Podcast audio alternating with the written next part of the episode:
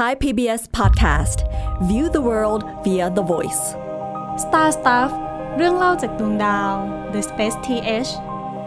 สวัสดีครับ ผมปับเชียรพัฒน์อาชีวระงับโรคครับ สวัสดีครับ ผมนิกชินพงษ์เลียดพาณิชย์ครับ ครับ ตอนนี้นับได้ว่าเป็นตอนที่พิเศษมากเลยนะครับ เพราะว่าพี่นิกเนี่ยกลับมาอยู่กับเราแล้วหลังจากที่พี่นิกไม่ได้มาพูดในพอดแคสต์หลายเดือนมาก แล้วก็การกลับมาของพี่นิกครั้งเนี้ยครับไม่ธรรมดาเลย แต่ว่าพี่นิกเนี่ยก็อยู่ที่สหรัฐอเมริกาพอดีเลย แล้วก็ถ้าใครที่เป็นแฟนพันธุ์แท้ด้านเกี่ยวกับภารกิจที่ไปดวงจันทร์เนาะก็จะรู้ว่ามันเป็นช่วงที่อาร์เทมิสหนึ่งกำลังจะปล่อยครับ แล้วก็เป็นโชคดีของ Space TH มาก ๆ ที่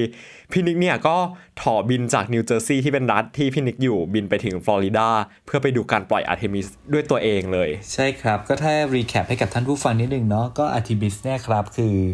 โครงการที่นาซาตั้งใจจะส่งจรวดทดสอบเนาะ แล้วก็ตัวของแคปซูลโดยสารเนี่ยไปโคจรรอบดวงจันทร์นะเพื่อเตรียมความพร้อมสำหรับครับที่ว่าจะมีมนุษย์เดินทางไปด้วยเนี่ยในภารกิจอาร์เทมิสสองแล้วก็จะตามมาด้วยอาร์เทมิสสามที่มนุษย์เนี่ยจะกลับไปเหยียบดวงจันทร์อีกครั้งหนึ่งในรอบ 50 กว่าปี นะฮะซึ่งมันทำให้คนตื่นเต้นมาก ๆ เลยที่ครับเราจะได้เห็นมนุษย์เนี่ยกลับไปเหยียบดวงจันทร์ในช่วงชีวิตของเรานะครับ แล้วก็ความพิเศษของภารกิจอาร์เทมิสหนึ่งเนี่ยที่คนที่เนี่ยเขาตื่นเต้นกันก็คือว่ามันจะถูกปล่อยตัวด้วยฮะด้วยจรวดที่มีชื่อว่า SLS ซึ่งเป็นจรวดที่ทรงพลังที่สุดเท่าที่นาซาเคยสร้างมานะฮะครับทรงพลังยิ่งกว่าจรวด Saturn V ที่นาซาเคยปล่อยนักบินอวกาศไปยังดวงจันทร์เมื่อ 50 ปีก่อนซะอีก นะฮะซึ่งบอกเลยว่าแบบว่ามันไม่ได้มีการปล่อยจรวดระดับที่ทรงพลังแบบเนี้ยฮะมาหลายปีมากๆแล้ว ครั้งล่าสุดนะฮะที่ปล่อยจรวดที่เป็นแบบเขาเรียกว่า heavy lift เนาะระดับ heavy lift เนี่ยครับครั้งล่าสุดที่ค่อนข้างโด่งดังและคนรู้จักกันดี น่าจะเป็นของตัว Falcon 9 ของ SpaceX นะฮะในปี 2018 ที่อีลอนมัสก์เขาส่งรถ เทสลาโรดสเตอร์ของเขาไปดาวอังคารนะฮะ อันนั้นน่าจะเป็นล็อตใหญ่ ก็เป็น Falcon Heavy ก็เนอะมันก็ดูเหมือนจะแป๊บเดียวนะ แต่ก็ผ่านมา 4 ปีแล้วเออนะฮะแล้วก็รอบเนี้ยแต่รอบอาร์เทมิสหนึ่งเนี่ย มันเป็นจรวดของนาซาจริง ๆ ที่นาซาเขาแบบดีไซน์ไว้มาเป็น 10 ปีแล้วนะฮะที่นี่ก็เรียกได้ว่าเปิดทีวีช่องไหนนะ ก็มีข่าวเรื่องนี้รายงานแทบจะทุกวันเลยนะครับ เพราะว่ากระแสอวกาศที่อเมริกาช่วงเนี้ยกำลังเป็นแบบในแง่บวกมากๆ เลย หลังจากที่มีการเปิดเผยภาพชุดแรกของเจมส์เว็บบ์นะฮะกระแสตอบรับดีมากๆเลย พอมาถึงเรื่องอาร์เทมิสคนก็ยิ่งตื่นเต้นกันไปใหญ่นะโอ้โหผมฟังแล้วขนลุกมากเลยอะครับ จริง ๆ อยากสารภาพผู้ฟังนิดนึงครับ ก็คือพอดแคสต์ตอนนี้มันจะลงวันเสาร์เนาะเสาร์ที่ 27เนี่ยอัดเช้าวันเสาร์ที่ 27 เลย เพราะว่า พี่นิกก็เพิ่งไปถึงฟลอริดาไม่กี่วันเนาะแล้วแบบผมก็บอกพี่นิกว่าเออเดี๋ยวมาอัดให้มันใกล้กับตอนใกล้ลงที่สุดเพราะว่าพี่นิกจะได้เก็บบรรยากาศของฟลอริดาให้ได้มากที่สุดก่อน ก็เลยมาอัดกันเช้าวันเสาร์เลยนับว่า เป็นการอัดที่เรียกว่ากระชั้นชิดมาก ทีเนี้ยเมื่อกี้ที่พี่นิกพูดแบบผมฟังแล้วขนลุกมากเลยอะครับ ที่บอกว่าเออตอนนี้ในสหรัฐอเมริกาเขาแบบ hype กับเรื่องอวกาศอยู่นะ แล้วก็แบบเปิดข่าวช่องไหนก็เจอหรือว่าเออแบบเรื่องเจมส์เว็บบ์ telescope ก็ทำให้คนกลับมาตื่นเต้นกับอวกาศอีกครั้งหนึ่ง ตอนนี้ครับผมรู้สึกว่าเราอยากมาพูดคุยกันเกี่ยวกับเรื่องว่าบรรยากาศที่ตัวเองเนี่ยได้ไปอยู่ในประวัติศาสตร์แบบนั้นจริง ๆอะมันรู้สึกยังไงอะไรประมาณนี้ครับ เพราะแบบสิ่งที่ผม มักจะได้เห็นนะครับ ก็คือภาพจากในยุคอพอลโลเนาะที่มีแบบคนสหรัฐอเมริกาแบบไปรอดูการปล่อย หรือว่าแบบเออมีคนรอดูทางทีวี มีขายของอะไรมากมายด้านเกี่ยวกับอวกาศ แต่ว่าผมอยากรู้มากเลยครับว่าเนี่ยพอเราได้ไปอยู่จุดนั้นจริง ๆ กับประวัติศาสตร์ที่มันใกล้เคียงกันเนี่ยมันรู้สึกยังไง แล้วแบบมันเกิดอะไรขึ้นบ้างในสหรัฐอเมริกา โดยเฉพาะในฟลอริดาที่แบบโหพี่อุตส่าห์ถาะไปดูถึงแบบการปล่อยเลยเนาะก็ขอเล่าตั้งแต่ว่าเรานั่งเครื่องแล้วกัน คือตอนแบบ อยู่บนเครื่องบินเนี่ยนะคืออคือเราก็จะบินพอมันบินลงใต้เนาะจากรัฐทางตอนเหนือเนี่ยเรียบฝั่งใช่ไหมลงตอนใต้ เราเนี่ยก็จะเห็นแบบว่าชายฝั่งอันเนี้ยที่เป็นเรียบตรงของภาคตะวันออกของอเมริกาครับ ตรงไปเลย แล้วคือมันเป็นแบบภาพที่คุ้นตาครับ เพราะว่ามันเป็นแบบแนวชายฝั่งที่ว่ามันมีการปล่อยจรวดบ่อย แล้วพอไอ้ยิ่งตอนใกล้ถึงเนี่ยนะ ยิ่งแบบโอ้โห มันเหมือนแบบเคยเห็นผ่านตา แล้วรู้สึกคุ้นเคยกับมันนะ ตั้งแต่ใน หนังสือเรียนตั้งแต่เด็กอะไรอย่างเงี้ย เราก็เลยรู้สึกแบบตื่นเต้นตั้งแต่อยู่บนเครื่องแล้วฮะพอลงเครื่องมาปุ๊บเนี่ยฮะจากความรู้สึกตื่นเต้นก็กลายเป็นว่า เราจะรอดไหม เพราะว่าเปิดพยากรณ์อากาศดูปุ๊บฝนตลอดสัปดาห์เนี่ยฮะจะมีพายุฝนฟ้าคะนองตลอดเลย อันนี้ก็เป็นเรื่องที่เรา concern ละอะไม่เท่าไหร่พอเราเรียกแท็กซี่นะฮะขับจากตัวเมืองโอร์แลนโดนะฮะไปตรงเมืองเล็ก ๆ เมืองหนึ่งที่มันจะมีชื่อว่าไททัสวิลล์เนาะมันเป็นเมืองที่ใกล้ศูนย์ปล่อย พอขับนั่งรถปุ๊บคนขับ ก็ถามว่าเราไปไหนใช่ไหมเราก็บอกว่าเออก็ประมาณแบบไปไททัสวิลล์เราจะไปดูปล่อยจรวดนะ วันที่ 29 สิงหาคมนี้ครับเท่านั้นแหละฮะ เราก็พูดคุยกันยาวเลยอ่าเพราะว่าคนที่เนี่ยเขาก็คนที่ฟลอริดาเขาจะคุ้นเคยกับการปล่อยจรวดดีเลยครับครับ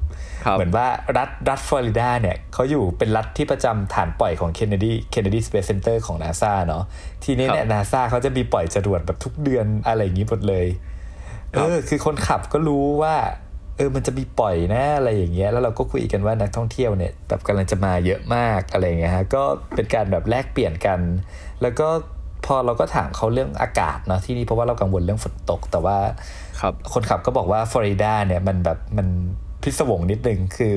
อาจจะตกชั่วโมงหนึ่งหยุดตกอะไรเงี้ยฝนตกไม่ทั่วฟ้าเขาก็บอกว่า ถ้าเห็นพยากรณ์อากาศว่าฝนตกมันก็ไม่ต้องกลัวไปก็ช่างมันก็บอกว่าเดี๋ยวสักพักแดดก็ออกแล้ว ระวังอย่างเดียวพอคือระวังจระเข้อ่าเราก็งงเอ้ยว่าไอยเราก็งงว่า เอ้ยทำไมทำไมเขาทักเราเรื่องดีอะไรอย่างเงี้ยเราก็อาจจะเคยเห็นข่าวว่าเอ้ยมันเป็นป่า เยอะใช่ไหมฟลอริดากับหนองบึงก็แบบครับมันจะมีจระเข้ แล้วคือพอไปถึงใช่ไหมพอไปถึงโรงแรมโอเคอ่าเช็คอินเช็คอินวางกระเป๋าเรียบร้อยเราก็ตัดสินใจแบบโอเคเรียก Uber เนี่ยไปไปดูจรวดไปดูตัวจรวดอาร์ m มิสเลยนะฮะซึ่งไอตอนนั่ง Uber เป็นรอบสองเนี่ยคนขับก็ทักอีกแล้วระวังจระเข้เราก็แบบครับก็คือที่เล่ามานี่ไม่เกี่ยวกับอาร์ m มิสคือเล่าว่าเจอจระเข้ไหมเฮ้ยจริงๆแล้วแล้วสรุปเจอจระเข้ไหมครับ เจอขับรถผ่าน เจอวันนี้เลย ก็คือเราอะจะจินตนาการไว้ว่า โอ้โห ศูนย์ปล่อยจรวดเนี่ย มันจะแบบไฮเทคใช่ไหมมีแต่แบบอ่าอุปกรณ์ล้ำยุค มีแต่โอ้โห นักวิทย์มีแต่อะไร ผมบอกเลยนะ ป่าดงดิบเฮ้ยผมว่า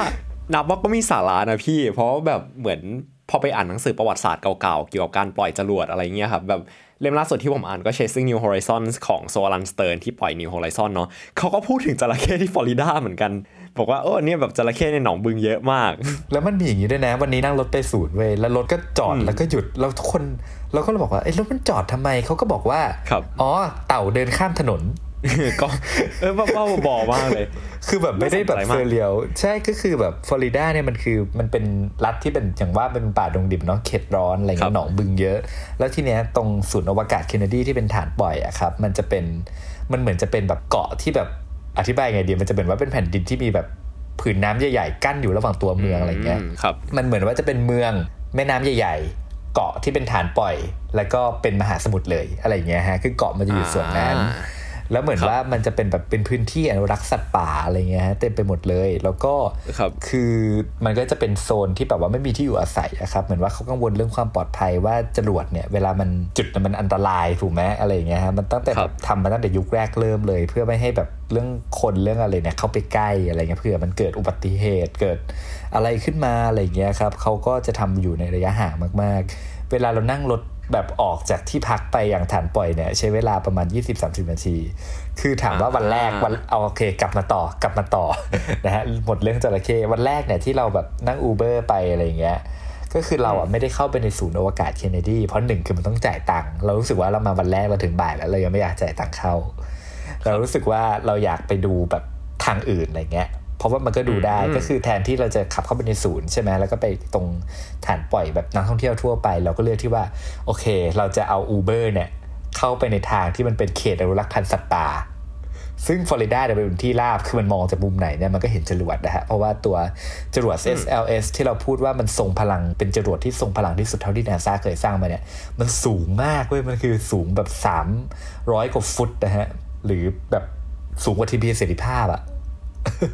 คือเหมือนว่าเรากำลังเห็นทีพีเสรีภาพบินได้อะไรเงี้ยถ้าลองในภาพตอนจะหลุดปล่อยอะ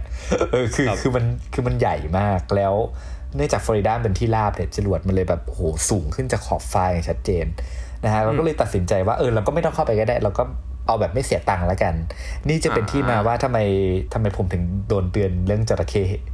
นะฮะเพราะมันคือเขตเขตอนุรักษ์พันธุ์สัตว์ป่าเว้ยแล้วเราก็เข้าไปแล้วคือที่จริงมันก็มีมีรถมีรถขับตามด้วยนะ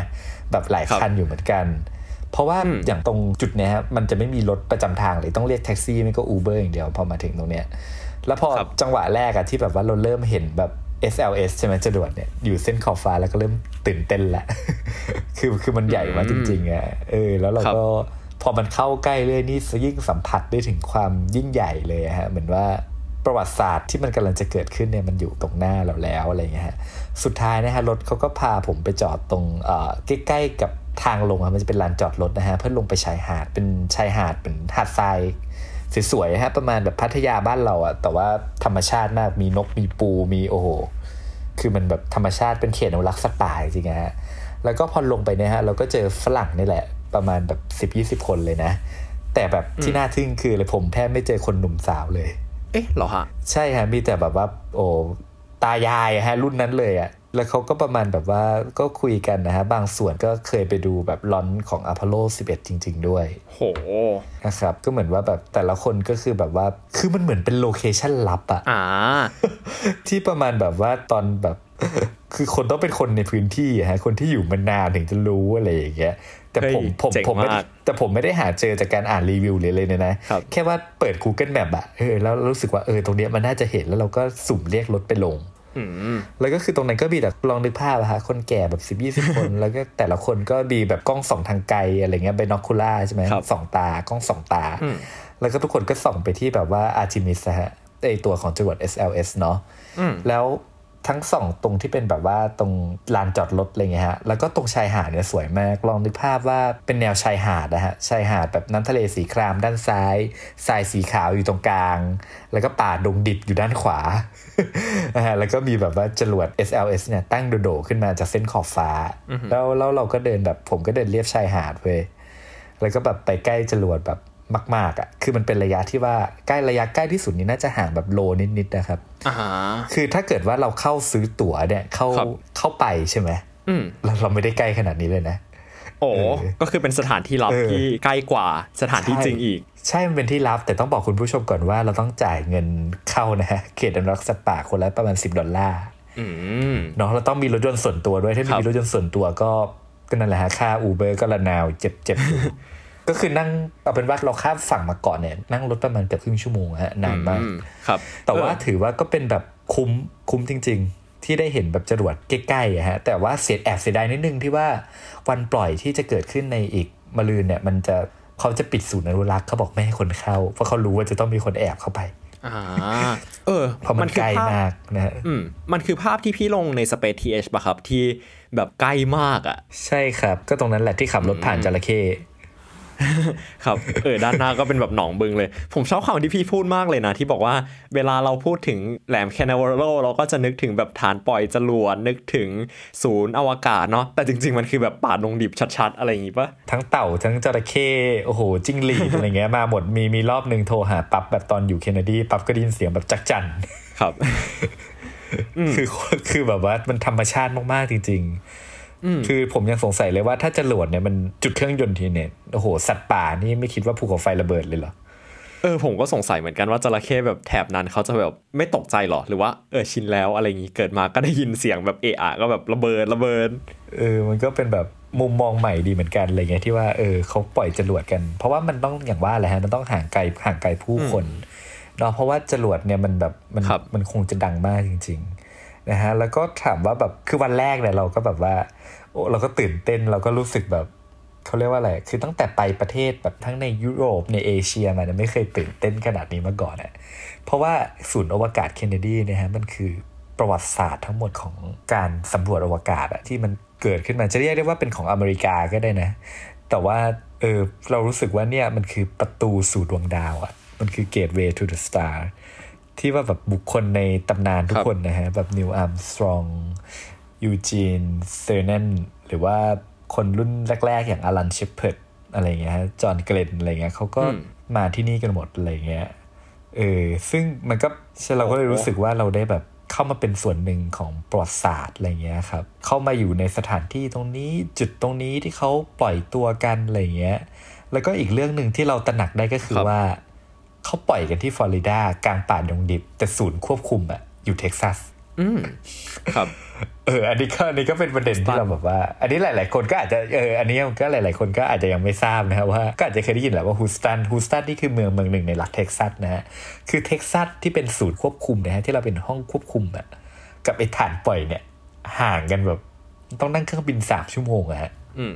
สองสามชั่วโมงคือมันไกลกันมาก ๆ เลย แต่ว่าเขาสามารถที่จะสื่อสารกัน แล้วก็ปฏิบัติการร่วมกันจากระยะทางที่ไกลได้นะผมว่า มหัศจรรย์มากจริง ๆ ฮะอืมนั่นแหละครับ เออคนลุกไหมครับพี่ขนลุกขนลุกจริงแบบๆขนลุกไปจถึริงงๆแต่ว่าขนลุกไม่เท่ากับวันนี้นะ ไอ้วันแรกที่ไปคือไปแบบเซอร์เวย์ใช่ไหมเรายังไม่ได้เข้าไปในศูนย์เราตะลุยป่าดงดิบฝ่าจระเข้เข้าไป ครับ แต่วันเนี้ยวันเนี้ยที่ปั๊บอุตส่าห์รอคอยมาให้อัดในวินาทีเนี่ยฮะ บอกเลยว่าเราเราเข้าไปในศูนย์เว้ยแล้วเราแบบร้องไห้เลยอะ โอ้เราเราซึ้งเลยอะ เอ้ยมันมันจริง ๆ มัน emotional impact มากมันคือวันนี้เราเราเข้าไปแบบก็คือเราเข้าก็ไปสู่อวกาศเคนเนดีจริง ๆ แล้วสิ่งแรกคือมันก็มีแบบโอเคแหละ ให้ดูนู่นดูนั่นดูนี่ มันก็จะมีแบบฝึกนักบินอวกาศ เครื่องแรง G ดูการสำรวจดาวอังคารดูโรงหนังอะไรอย่างเงี้ยฮะที่มันแบบสมัยใหม่อะแต่เราอะไม่เลือกที่จะไปตรงนั้นเลยนะ จุดแรกที่เราเลือกก็คือว่า เราอะเดินไปที่ตรงจุดขึ้นรถบัส ของศูนย์อวกาศเคนเนดี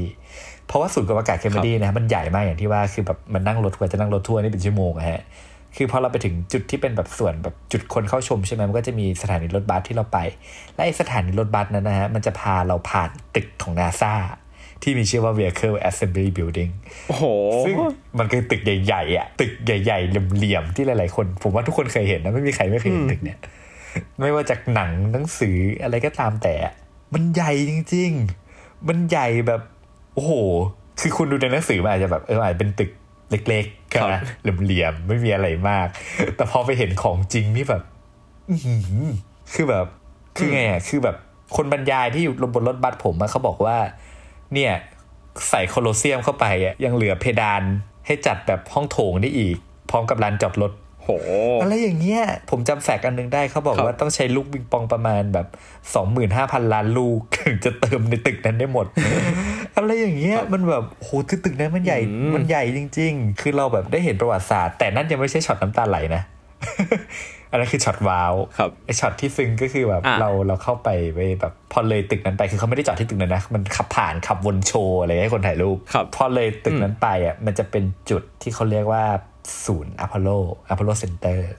ก็คือมันจะเป็นให้ศึกษาให้คนรุ่นใหม่มาศึกษาเรื่องราวเกี่ยวกับโครงการอพอลโล เออออฮึแล้วคือแบบว่าพอเข้าไปอะมันก็จะมันแหละเป็นสื่อฉายอะไรอย่างนี้นี่แหละ แล้วมันก็จะมีเหมือนว่าเป็นห้องห้องหนึ่งอะครับ ที่เหมือนว่าเป็นแบบห้องควบคุมของฮูสตันน่ะครับเหมือนห้องที่ฮูสตันที่แบบว่าเราอาจจะเคยเห็นในหนังอพอลโล 13 อะไรเงี้ยที่แบบเป็นแผงควบคุมไอตอนแรกเราก็คิดว่า mock up ทำขึ้นมาเพื่อให้คนดู ไปไปมามา ไกด์แถบนั้นบอกว่าของจริงเขาถอดมาตั้งไว้ในนี้ เราก็ขนลุกแล้วหนึ่งเราก็ขนลุกแล้วหนึ่งเชื่อของจริงอะไรเงี้ย แล้วก็มันก็จะมีห้องที่เป็นแบบนอกจากของฮูสตันแล้วมันก็จะมีห้องที่เป็นเหมือนว่าของศูนย์ควบคุมการปล่อยอะครับ ที่ตัวครับเคนเนดีเองเขาก็จำลองไว้ด้วย แล้วก็เป็นของจริงเหมือนกัน อะไรเงี้ย แล้วคือเข้าไปอะเหมือนที่เราเห็นในแบบเชื่อเหมือนที่เราเห็นแบบมาโดยตลอดอะตั้งแต่เด็กอะฮะ ที่ว่าแบบคนที่ศูนย์ปล่อยจะแบบเอากล้องส่องทางไกลมองลอดกระจกไปไปดูจรวดอะไรเงี้ย แล้วคือตอนนั้นมันเหมือนว่าเป็นโปรแกรมฉายของแบบว่าrun แบบ True จริง เอาไฟล์เสียงของ Apollo 8นะฮะมาเปิด แล้วก็เหมือนว่ามันจะเป็น simulation การทำงานของคอมพิวเตอร์ว่า Apollo 8น่ะมันมัน run ยังไงนะฮะ แล้วเราก็แบบว่าลองนึกภาพว่าเราก็หันหน้าเข้าไปดูพวกคอมพิวเตอร์อะไรเงี้ยแล้วก็ดูเสียงที่คนเขาทำงาน แล้วพอถึงไอ้จังหวะปล่อยเว้ยอันนี้เราไม่คาดคิดเลยนะไอ้ข้างหลังอะที่เป็นกระจกมองไปข้างนอกอะกลายเป็นสีแดงเว้ยแล้วก็แล้วก็อะไรนะห้องแม่งก็เริ่มสั่น คือเขากำลังซิมูเลตให้ดูว่าแบบว่าไอ้จุดควบคุมอะที่มันห่างจากจรวดไปประมาณแบบสิบกว่ากิโลเมตรอะอืมมันยังแบบแผ่นดินไหวอะอ่าเออ เป็นครั้งแรกที่เรารู้เลยว่าอ๋อทำไมมันต้องไปไม่ปล่อยให้คนเข้าใกล้จรวดอะอ๋อใช่โอเคถึงแม้มันปล่อยแบบครับกลางธรรมชาติ อืมอันนั้นเราก็ว้าวแล้วใช่ไหมเราว่าครับว้าวอะไรอย่างเงี้ยเออ เอาจริงเจอจุดที่ร้องไห้อะคือเราเข้าไปแบบตรงแบบช็อตที่แบบเขาเล่าเกี่ยวกับเรื่องแบบว่าอพอลโลหนึ่งอะไรเงี้ยครับ มันก็โอ้จะเป็นแบบเดาเรื่องถูกอุบัติเหตุเนาะใช่มันเรื่องอพอลโลหนึ่งแล้วก็นิดแล้วก็อีกนิดนึงนะฮะแต่ว่าจุดที่แบบจริงๆอะมันคือตอนที่เขานี่เราไม่คิดเลยนะเขาเอาสุนทรพจน์ของเคนเนดีมาเปิดเว้ยแล้วก็เปิดแบบ แล้วเราก็ร้องไห้กับสุนทรพจน์เคนเนดีอะ ท่อนที่ว่าแบบเราเลือกที่จะไปดวงจันทร์ไม่ใช่เพราะมันง่าย แต่เพราะมันยากอะไรอย่างเงี้ยอ่าคือคือมันแบบคือเราดูมาตั้งนานแล้วนะคลิปเนี้ยแต่เราก็ไม่ได้อะไรกับมันนะนึกออกไหมครับแต่ว่ามันเกิดจากประสบการณ์ที่ว่า เอ้ย เราไปเห็นฐานปล่อย เราไปสัมผัสบรรยากาศอะสัมผัสเรื่องราวที่เราแบบก้าวผ่านทุกย่างก้าวของศูนย์เนี่ยแล้วเราก็ไปเจอสุนทรพจน์เคนเนดีเว้ยแล้วเราแบบ ดูหนังยังไม่ร้องไห้ขนาดเนี้ยมันแบบ มัน touch อะแล้วพอแบบพูดจบอะไรจบอะไรใช่ไหมนึกภาพแบบ ครับ คือคนที่ดูด้วยถึงขนาดต้องตบมืออะเออเฮ้ยคือแบบมันแบบแล้วเราอินมาก อันนี้ต้องเท้าความก่อนนะว่า ก่อนที่เราจะมาฟลอริดาเนี่ย เราไปวอชิงตันดีซีแล้วเราก็ไปหลุมศพเคนเนดีเว้ยอืมครับ เพราะว่าเคนเนดีเขาเป็นประธานาธิบดีที่ว่าบอกได้เลยว่าถ้าไม่มีเขาเนี่ย เราก็ไม่ได้ไปดวงจันทร์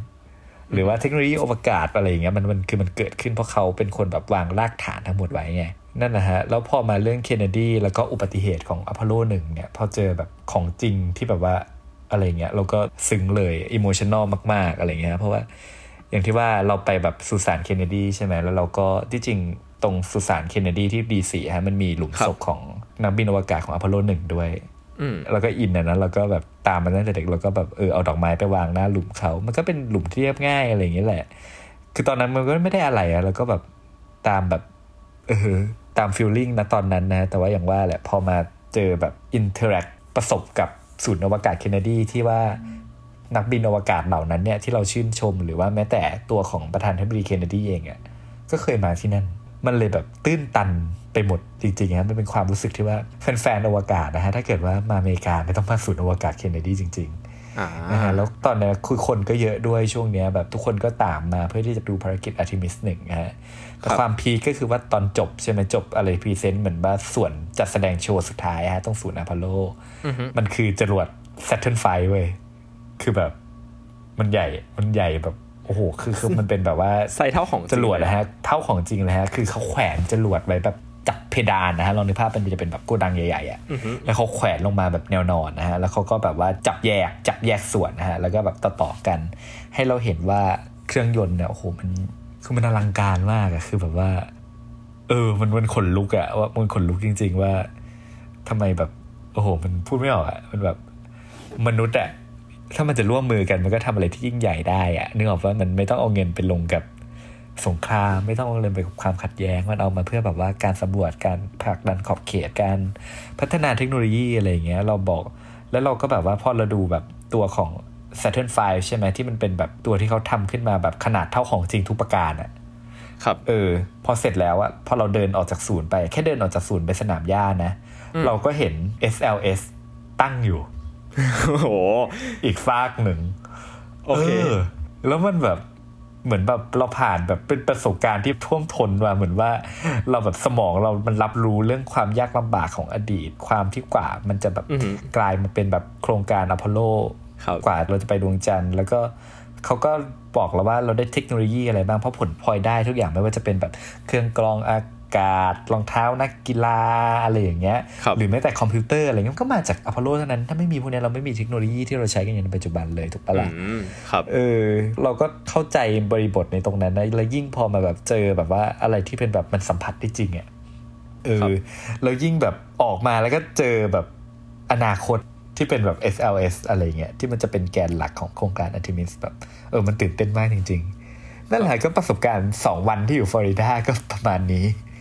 อ๊ะ เห็นเหมือนพี่ลงในกลุ่มสเปเทียใช่ไหมแบบพี่ไปบัวลิจินมาด้วยปะครับ อ๋อ ก็คืออย่างนี้ครับ ก็คือตอนช่วงที่ขับเข้าศูนย์อวกาศเคนเนดีเนะฮะ Uber เขาพาเข้าวันวันที่2นะครับตอนเราหลังจากศูนย์อนุรักษ์แล้วอืมเราขับเข้าเนี่ยฮะ ตอนที่จะเข้าศูนย์เยี่ยมชมนะฮะ มันจะแบบมีไฟแดงสี่แยกเลย ครับ แล้วเราก็แบบว่าเราก็ไม่ได้อะไรนะ เราก็เล่นโทรศัพท์ไปอ่าไอ้ คนขับก็บอกว่ามองไปทางขวาสิศูนย์ Blue Origin เราก็แบบอ้าวอยู่ตรงนี้เหรอครับแล้วก็แบบอ้าวอยู่ตรงนี้เหรอถ่ายรูปอ่าแชะแล้วแล้วก็ส่งลงกลุ่ม Spaceth ครับจบนะฮะแล้วรถก็เลี้ยวไปแล้วก็ไม่ได้สนใจอะไรอ๋อก็คือ โอเคก็นึกว่าพี่ไปทัวร์อะอ๋อสรุปก็คือเหมือนกับว่าแบบเป็นช่วงก่อนไป KSC เนาะแบบหนึ่งแบบแบบใช่ครับมันอยู่มันอยู่ระหว่างทางอะฮะมันก็อยู่ใกล้ๆกันนะฮะมันมีทั้งที่จริงมันก็มีของ SpaceX ด้วย แต่ว่าเหมือนว่าทางเข้าหลักมันจะผ่าน Blue Origin อะไรอย่างเงี้ยครับอ่า หลังจากที่พี่นิกไปฟลอริดามาได้ 2 วันเนาะแบบวันแรกก็เหมือนไปดูแบบจรวดแบบใกล้ ๆเลย ก็ก็แบบในพื้นที่ลับในเขตอนุรักษ์พันธุ์สัตว์ป่าที่แบบเออก็บุกป่าฝ่าดง เจอเต่าเจอจระเข้เนาะแล้วพอมาวันที่ 2 ก็ได้เข้าไปเคสซีจริง ๆ แล้วก็ไปเจอกับประวัติศาสตร์ที่ฉากถัดมาคืออนาคตที่กำลังจะเกิดขึ้น ทีเนี้ยครับเหมือนคุยกับพี่นิกว่าวันที่พี่นิกจะไปดูปล่อยจริงอะครับพี่นิกจะไปดูในไททัสวิวปะประมาณ 12 กิโลเมตรจากศูนย์ปล่อย ก็คือต้องบอกงี้ฮะว่าถ้าเกิดว่ามีโอกาสอะไรอย่างเงี้ยก็อยากให้คนไทยอะที่อยู่อเมริกานั้นลองมาจองตั๋วดู แต่ก่อนที่จะพูดเรื่องว่าเราจะไปดูปล่อยเนี่ยคืออยากพูดเรื่องตั๋วไว้อ่าเพราะว่าครับใครมีสกิลกดบัตรคอนเสิร์ตเก่งนี้ต้องมากดดูปล่อยจรวดนาซานะอืมเพราะส่วนตัวเราอะกดบัตรไม่ทัน คือต้องอธิบายอย่างนี้กันครับว่าเวลาปล่อยจรวดนะฮะทางนาซาเนี่ยเขาจะมี 3 ที่นั่งด้วยกัน นะฮะอันแรกนะฮะก็คือ Feel the Sun นะฮะเขาใช้คำว่า Feel the Sun ผมก็ไม่รู้ว่าเป็นมีมหรืออะไรครับนั่นแหละฮะคือมันจะอยู่ในเป็นหอคอยสังเกตการณ์นะครับ อยู่ห่างจากฐานปล่อยประมาณ 800 เมตรโอ้โหโคตรใกล้ครับ โคตรใกล้ ซึ่งประเด็นก็คือว่าถ้าเป็นจรวดเล็กๆอะเขาจะให้ไปดูครับแต่พอมาเป็น SLS ปุ๊บปิดเลยไม่ให้เลอ๋ยอเพราะมันใหญ่เกินนะฮะแบบใช่ฮะมันมันอันตรายอะไรอย่างเงี้ย แบบแรกก็เลยโอเคตัดไปนะฮะอันที่สองนะฮะชื่อว่า Feel the Heat ครับนะฮะ Feel the Heat เนี่ยก็คือจะไกลออกมานะฮะอยู่ตรง 12 กิโลเมตร ก็คือจุดที่ที่เราไปแบบว่าศูนย์อวกาศศูนย์ของไอ้ตรงอพอลโลนี่แหละที่ว่าเห็นไอ้โมเดลอพอลโลแล้วก็เดินออกมาสนามหญ้าด้านหน้าก็เห็น SLS อืมตรงนั้นนะฮะห่างห่างประมาณ 6 กิโลกว่าๆครับ 6 กิโลก็คือตรงนั้นเนี่ยเป็นที่นั่งชั้น 2 ซึ่งตั๋วเนี่ยขายหมดภายใน 2 ชั่วโมง นับตั้งแต่มีการประกาศครับคือแบบไวมากไวแบบกดไม่ทันอะแล้วเราก็เสียดายมากด้วย แล้วก็เงื่อนไขตั๋วก็คือว่าไม่สามารถแลกเปลี่ยนได้ ก็คือการซื้อต่ออ๋อกันตัวผีป่ะใช่ฮะใช่การตั๋วผีซึ่งเราเศร้ามากเลยอะคือวันเนี้ยที่เราไปชมชั้น2ใช่ไหมครับ ที่แบบคนที่ว่ามันตั๋วขายหมดเร็ว ก็คือเขาจะมีอัศจรรย์อะไรเงี้ยมีแบบอย่างดีเลยนะ แล้วก็แบบว่าหันไปก็คือเห็นจรวดมีโอ้โห เราก็ได้แต่ว่าอาทิมิสสองจะจ้างคนมากด อะไรครับอะไรอย่างเงี้ยคือแบบ เอ้ย คือแบบพลาดอะคือเราพลาดจริงๆเว้ยคือเราพลาดไปแบบ ไม่กี่ชั่วโมงอะไรเงี้ยด้วยเพองี้แหละ เราก็เลยได้ตั๋วชั้นสามนะฮะตั๋วชั้นประหยัดอืมห่างประมาณ 12 กิโลเมตร ก็ครับคือเราจะอยู่ตรงสนามหญ้านะฮะหน้าหน้าแบบศูนย์เข้าชมนะฮะ 12 กิโลเมอ่าตรนั่นแหละฮะโอเค ซึ่งเราก็แบบท้อใจละ 12 กิโลเมตร มันก็จะเห็นจรวดแบบจึงหนึ่งนะฮะนึกออกไหมครับ เราก็เลยตัดสินใจไปซื้อกล้องส่องทางไกลแบบคูณ 25 มา เผื่อมันจะชัดบ้างอะไรเงี้ยฮะครับตอนแรกเราก็ใจแป้วแล้วว่าว่ามันไม่ดีอะไรเงี้ยพอแบบว่าอ่านคำบรรยายตั๋วดีๆ ใช่ไหม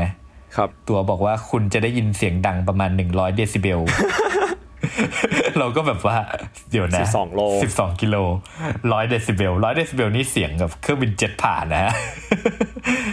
ถึงปะเราไม่แน่ใจแต่มัน คือถ้าคุยทั่วไปเนี่ยหกสิบเสียงพูดคุยเราจำได้ว่าพูดคุยอะหกสิบร้อยหนึ่งก็น่าจะเท่าเสียงคนตะโกนนะฮะน่าจะประมาณนั้นนะไม่ถึงกับเครื่องบินเจ็ตเออ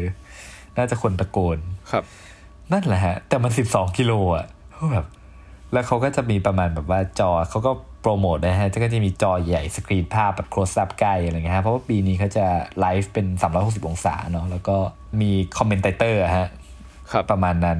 ซึ่งตั๋วตอนนี้ชั้นประหยัดก็ ตั๋วก็หมดแล้วนะไวมากอืมไวมากเหมือนกันครับ แต่พอแบบว่าวันเนี้ยเราได้ไปใช่ไหมก็มีแบบไกด์นาซากระซิบมาว่า ฉันครับประหยัดไม่คุ้มหรอกไปนั่งชายหาดดีกว่าอะไรเงี้ยเราก็แบบเราก็แบบจ่ายเงินไปแล้วอะไรเปลี่ยนแผนไหมครับเราก็แบบจ่ายเงินไปแล้วอะไรเงี้ยแต่ว่าชายหาดเนี่ยคนก็น่าจะไปเยอะเหมือนกันคือมันเยอะทุกมุมนะแต่ว่าชายหาดมันไกลกว่านะครับ แต่ว่านั่นแหละแล้วก็เข้าไปในนาซาแหละลองดูฮะ เอาเป็นว่ามันก็คือภารกิจอาร์ทิมิสหนึ่งนั่นแหละยังไม่มีคนนะฮะแต่ว่าอาร์ทิมิสสองนี้ไม่พลาดแน่จองคนกดตั๋วจริงๆด้วยไปจ้างคนกดตั๋วครับเนี่ยพี่อาร์เทมิสสองเราต้องไปดูด้วยกันแล้ว ไว้มา ใช่ครับ ปี 2024 ถ้าเกิดว่าผู้ฟังเนี่ยฮะ ตอนนี้ปี 2022 นะฮะ มีเวลาเก็บเงินนะครับครับ มีเวลาเก็บเงินมีเวลาเก็บเงินจริงๆอาร์ทิมิสสองนี่แน่นนะ เพราะว่าอย่างอาร์ทิมิสหนึ่งเนี่ยฮะ คือมีการประมาณการว่ามีคนดูนะฮะหนึ่งแสนคนอืมที่คือออฟแบบไลน์อะนะครับ ใช่ไม่ฮะหมายถึงว่าเข้ามาเดินทางมาอย่างเมืองเนี้ยครับแสนคนคือลองนึกภาพว่าไอ้เมืองที่มันติดศูนย์อวกาศเคนเนดีฮะเป็นเมืองบ้านนอกอะเมืองแบบเล็กๆอะฮะอืมเป็นเมืองแบบอธิบายไงดีฮะเมืองเมืองแบบเหมือนที่เห็นในหนังบ้านนอกอเมริกาครับ อืมแบบฟิลแบบไม่ค่อยไม่มีตึกสูงเลยอะไรอย่างเงี้ยครับเออแล้วก็ มีร้านปืนนึกออกไหม feel แบบ feel ฟลอริดาเออ feel feel feel แบบบ้านนอกอะฮะครับเออนั่นแหละ แล้วอยู่ๆเนี่ย ก็มีคนทะลักมาหนึ่งแสนคน อืมโรงแรมเต็มหมดเออก็คือแบบปะมันฮะเต็มฮะเต็มแค่หนึ่งแสนคนก็จะเต็มแล้วฮะ แล้วก็ผมนึกไม่ออกเลยนะ อย่างตอนอพอลโลเนี่ยเขาบอกว่ามาหนึ่งล้านคนโหที่ฟลอริดานะก็คือไม่ต้องนอนโรงแรมเลยแล้วฮะคือเอารถมานี่จอดแบบริมฝั่งกันแล้วก็แบบตั้งแคมป์ทำอะไรกันเลยอะ โห นี่ขนาดแสนคนยังเต็มแล้วอะฮะครับ ผมยังแบบว่า โอ้โหตายแล้วอ๋อพูดถึงผมเม้าท์เรื่องที่ทางนิดนึงก็คือตอนมาวันถึงวันแรกเนี่ยใช่ไหมเราเดินเข้าโรงแรมเว้ยโรงแรมก็แบบว่า มีมี banner มีธงแล้วก็เขียนว่าอาร์ทิมิสหนึ่งแล้วก็มีโมเดลนักบินอวกาศตั้งไว้ หันไปทางขวาก็คือเจอโมเดลของ SLS ตั้งอยู่นะฮะก็คือเป็นโรงแรมแบบเด็กเนิร์ดอวกาศที่แท้จริง แล้วในโรงแรมมันก็มีรูปแบบสวยอวกาศนู่นนั่นนี่อะไรเงี้ยเต็มไปหมดเลยครับ แล้วเราก็เพิ่งรู้ตอนมาถึงว่าสำนักงานโบอิงเนี่ยอยู่ติดกับโรงแรมเลย โอ้ใช่ มันอยู่ติดกับโรงแรมเลยแล้วประเด็นก็คือว่าในโรงแรมเนี่ย เราก็แบบว่าไปดูสรุปก็คือว่าไอ้รูปภาพพวกเนี้ยสปอนเซอร์โดยโบอิงโอเครูปภาพของโรงแรม เราครับเราก็บอกว่า อ๋อมิน่าแหละโรงแรมก็เลยมีตัวของยานสตาร์ไลเนอร์ของโบอิงอ่า มาแอบโปรโมทในโรงแรม เพราะว่าอย่างโรงแรมเนี้ยมันก็แบบเป็นโรงแรมที่ว่ามีนักบินอวกาศมาอยู่แล้วแหละครับอ๋อแล้วก็เพิ่มเติมอีกเรื่องหนึ่งฮะคือ อันนี้โชคดีขั้น2ก็คือ วันที่27นะฮะก็คือวันนี้นี่แหละที่เราผมกำลังอัดอยู่นะฮะ SpaceX จะมีปล่อย Falcon 9 เหมือนกันเฮ้ยอ่าพี่จะไปดูปะคแต่รับว่าจะเป็นปล่อย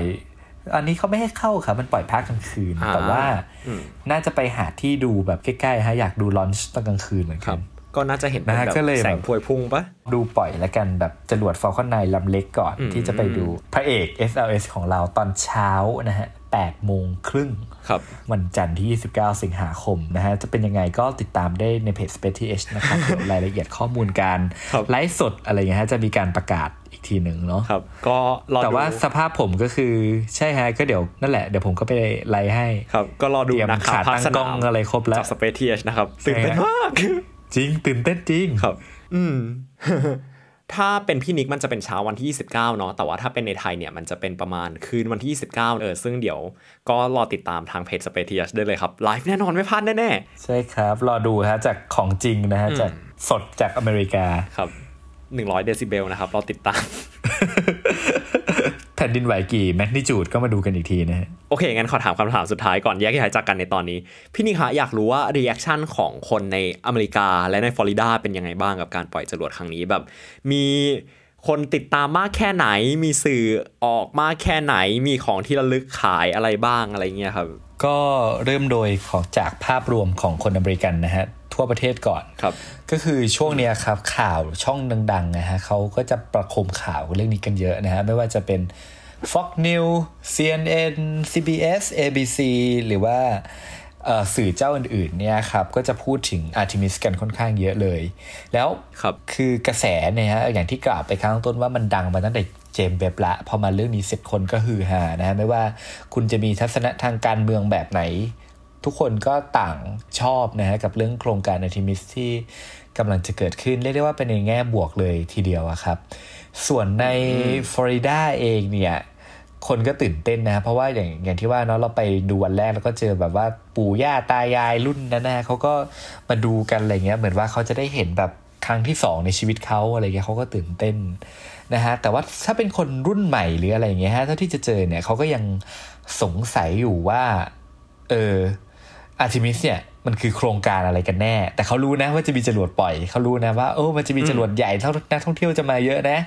แต่ว่าไม่รู้รายละเอียดอะไรอย่างเงี้ยครับสักเท่าไหร่อ่าเพราะว่าเราก็เข้าใจได้เขาอาจจะเป็นคนทำงานทั่วไปอะไรเงี้ยไม่ได้เป็นแฟนๆพันธ์แท้ด้านอวกาศแบบเรานะฮะที่ตามติดทุกเรื่อง แต่ว่ารู้แค่นั้นผมว่าเขาก็เป็นการสร้างความตระหนักรู้ที่ดีแล้วล่ะ ว่านาซากำลังมีจรวดใหญ่ๆ ปล่อย แล้วก็กำลังมีโครงการที่มีชื่อว่า Artemis อะไรเงี้ย ก็หวังว่าในอีกแบบไม่กี่ปีข้างหน้าอะไรเงี้ยฮะมันน่าจะได้รับการพูดถึงที่เยอะกว่าเดิมนะฮะคาดหวังไว้ประอ่ประมาณนี้แหละครับครับ เออผมว่าไอ้อาร์ทิมิสหนึ่งอาจจะเทียบคล้ายๆกับอพอลโลต้นๆแบบแบบอพอลโลยังไม่ถึง 7 ด้วยอพอลโลสี่อะไรประมาณนี้ครับ ที่แบบเออมันก็ยังเป็นยังเป็นแบบจรวดไม่ได้มีมนุษย์เนาะแล้วก็ยังไม่ได้ไปลงดวงจันทร์เลย แต่มันก็มีอะไรที่เกิดขึ้นมานิดหน่อย แล้วคนก็คนในสายอวกาศที่เป็น geek อวกาศก็อาจจะ wow กับมัน แต่ผมว่าพออาร์ทิมิสสามเนี่ยที่จะมีคนไปลงดวงจันทร์จริง ๆ ผมว่ามันน่าจะครึกโครมกว่านี้มากส่วนตัวคิดว่าอาร์ทิมิสสองก็น่าจะครึกโครมแหละๆโอ้โห นั่นแหละมันมันก็น่าตื่นเต้นนะนะแค่ส่งคนออกไปแบบไปอย่างมุมดวงจันทร์อะไรอย่างเงี้ยนะฮะที่จริงอาร์ทิมิสหนึ่งเนี่ยฮะในตัว detail ภารกิจเองเนี่ยมันจะมันจะไม่ได้อยู่ในวงโคจรระดับต่ำของดวงจันทร์นะฮะ คือมันจะเป็นวงโคจร halo orbit นะฮะ มันจะเป็นวงรี ซึ่งมันจะไปไกล มันจะเป็นแบบไปไกลกว่าดวงจันทร์ยิ่งกว่าที่ยุคอพอลโลอีกอะครับ มันจะเป็นแคปซูลโดยสารที่เดินทางไปไกลโลกมากที่สุดในประวัติศาสตร์ นะฮะสำหรับที่เป็นเกรดสำหรับที่ว่ามนุษย์ไปนั่งได้ มันก็เลยแบบว่าอาร์ทิมิสหนึ่งเนี่ยก็เลยน่าน่าตื่นเต้นแล้วเพราะว่าเออที่จริงจะบอกว่าอาร์ทิมิสหนึ่งไม่มีคนไปแล้วจะบอกว่าอาร์ทิมิสหนึ่งที่จริงก็มีก็มีอะไรไปเหมือนกันนะมีมนุษย์ปลอมอะไร mannequin เป็นนั่งไปสามคนอะไรเงี้ยเป็นหุ่นนะฮะแล้วก็เขาก็ใส่เครื่องมือทางการแพทย์ไปว่า ถ้าอยู่ในอวกาศนานๆจะอะไรเงี้ยสภาพอะไรจะเป็นยังไงบ้างอะไรเงี้ยเพราะว่ามันส่งคนไป ถ้าไปส่งอาร์ทิมิสสองมันจะไปไกลยิ่งกว่าในประวัติศาสตร์ที่เคยมีมาอย่างที่กล่าวไป นั่นแหละฮะอืมอืมครับ และอีกอย่างในปัจจุบันนี้อินเทอร์เน็ตใช่ไหมมันก็มีไลฟ์มีนู่นนั่นนี่รูปภาพนี่น่าจะออกมาดีพอสมควรเลยแหละฮะในอาร์ทิมิสหนึ่งคนก็เลยน่าจะตื่นเต้นเยอะกว่าช่วงอาร์ทิมิสสี่ไอ้ยคุณตื่นเต้นเยอะกว่าอพอลโลสี่นะฮะอ่านะฮะครับน่าจะเป็นประมาณนี้ แล้วก็อ๋อมีอีกเรื่องหนึ่งที่อยากเล่า เออคือแบบครับอันนี้น่าประทับใจนะฮะ คือตอนเรา น้ำตาซึมประทับใจกับศูนย์อวกาศเคนเนดี แล้วก็โครงการอพอลโลมาแล้ววันนี้ใช่ไหมเราก็หิวข้าว แล้วก็ไปแบบหาข้าวกินนั่งรถไปไปกินร้านที่ชื่อว่า i h o p นะฮะมันเป็นเชนแบบไข่เจียวชื่อดังออมเล็ตชื่อดังที่ฟลอริดา แล้วก็เลยแบบเอามาลองกินครับอะไรเงี้ย เราเข้าไปปุ๊บ แล้วเราก็ลองนึกภาพอะฮะถือแบบถุงของชำร่วยอะฮะจากนาซามาเต็มอะแล้วก็ใส่ชุดแบบอวกาศอวกาศนะฮะคือดูดูแล้วก็มองออกเลยว่าอินี่ไปเพิ่งกลับมาจากศูนย์อวกาศเคนเนดีอะไรอย่างเงี้ยครับครับ คือมองออกอะไรเงี้ยเราก็โดนผอ๋มอเสื้อ Planetary Society วะใช่ใช่ใช่แล้วเราครับแล้วแล้วเราก็ถือถุงนาซาอะไรอย่างเงี้ยคือแบบทั้งตัวมีแต่นาซาหมวกแก๊ปนาซาอะไรอย่างเงี้ยครับ พนักงานเสิร์ฟก็เลยแบบว่าถามนะฮะว่า เออพวกยูอะมาจากไหนอะไรอย่างเงี้ยแล้วก็อ่าแล้วก็บอกว่าครับ oh I'm from Thailand พนักงานก็บอก oh really แล้วเขาก็ประมาณแบบว่าไม่น่าเชื่อว่าเราอะเดินทางข้ามซีกโลกมาอย่างอเมริกา เพราะเขาก็เล่าว่าเขาอะมีลูกสาวอายุประมาณแบบสี่ห้าขวบอะไรเงี้ยครับ เอครับอแล้วเขาก็บอกว่าลูกสาวเขาเนี่ยไปได้ยินจากเพื่อนมาว่า รู้ไหมจรวดครั้งเนี้ยมันจะยิ่งใหญ่มาก จะมีคนมาจาก ฝั่งประเทศจีนเดินทางมาอเมริกาเยอะมากเลยอะไรเงี้ยเหมือนประมาณแบบครับลูกสาวเขาก็เม้าท์เม้าท์ให้แม่ฟังไง แม่ก็บอกประมาณที่เป็นพนักงานเสิร์ฟอะก็บอกลูกสาวว่าโอ้แม่ไม่เชื่อหนูหรอก มันก็แค่ปล่อยจรวดธรรมดา จะมีคนอะไรมาเยอะขนาดนั้น feel นั้นน่ะแล้วพอแล้วพอพนักงานเสิร์ฟคนเนี้ยรู้ว่าเรามาจากประเทศไทยใช่ไหมซึ่งมันก็อยู่ใกล้จีน เออแม่เขาโอเคแม่ก็แบบเซอร์ไพรส์พนักงานเสิร์ฟก็เซอร์ไพรส์แล้วก็แบบ แล้วก็เลย really ใส่เราแล้วก็ โอ้ยฉันคงต้องไปขอโทษลูกฉันละสิ